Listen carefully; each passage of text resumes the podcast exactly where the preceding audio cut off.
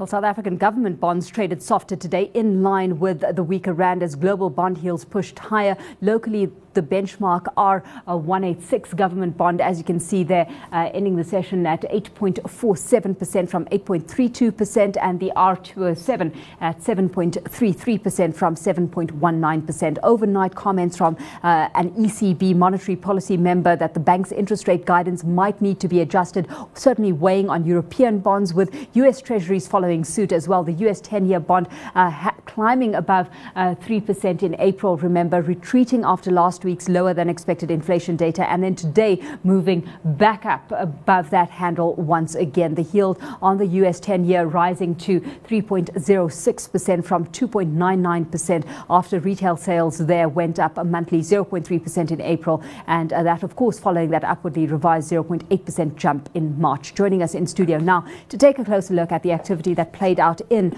the fixed income space is Kgothatso Nyabela, who's with Ashburton Investments. Thanks so much, Kgothatso, for joining us today. So, Chinese economic data earlier this morning uh, contributing to some risk off sentiment. Do you agree that for the most part, the environment um, for emerging markets is still favorable right now, with real interest rates still higher compared to developed economies, or whether you're looking at Europe or the States?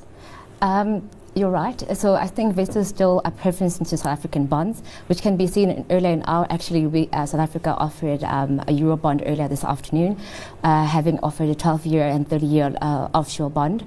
Demand was actually seen in there with the 12-year bond with about 4.2 billion bond being uh, allocated. The 12-year bond was offered at 5% dollar denominated, mm-hmm. and we also saw in the long end the 30 year bond being offered at around a yield of 6%.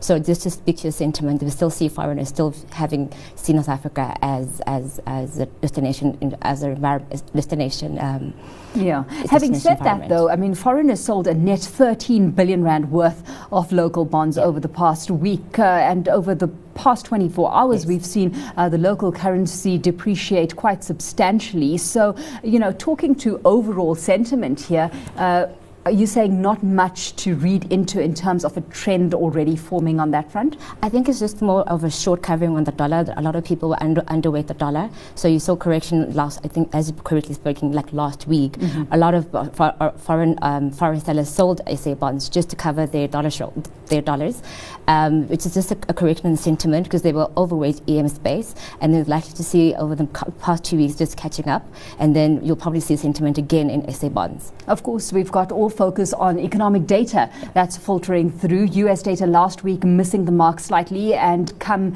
to today, we've got retail sales. What are you making of the sentiment out there, and what kind of uh, you know expectation do you have as far as the Fed's interest rate uh, tightening cycle is concerned? So I think we still, as a house, still see uh, two hikes this year and two hikes next year again. So just in sentiment, you still see a global grind higher in terms of US yield, and also see you can also see in the in the US Treasury space that the global bonds are actually just grinding higher. Mm-hmm. Yeah. The weaker rand, of course, uh, you know, seeing uh, the backside of that, uh, or uh, you know, uh, with that coming through, and it has the potential to breed inflation. Where are your expectations sitting on that front? Because of course, this sitting now on the cusp of uh, the SARB meeting next meeting next week. Yes. So we're talking locally or internationally? Locally. So locally, we, I think we, we have seen the bottom of 3.8%, which is the print last month.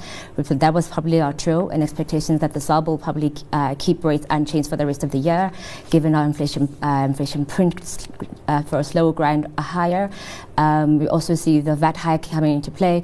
That was in April, so global grind uh, higher in terms of our inflation outlook. However, still benign on average, about 5% for 2018. Mm-hmm. So a no cut or no hike actually, no cut and no hike um, for 2018 from the SARB. We look forward to our own retail sales data coming through uh, tomorrow. Where are your expectations sitting as far as that's concerned? I think this will be for uh, a print for April. Just given again, again we had a VAT hike in April. Probably see consumer sentiment just dampening. I'm expecting a lower print, uh, probably in the region about 4.7 if I'm not, mm-hmm. just to give a forecast. Well, let's leave it there. Thanks so much, Kgothatso, for joining us this Thank evening. Of course, Kgothatso Nyabela is with Ashburton Investments.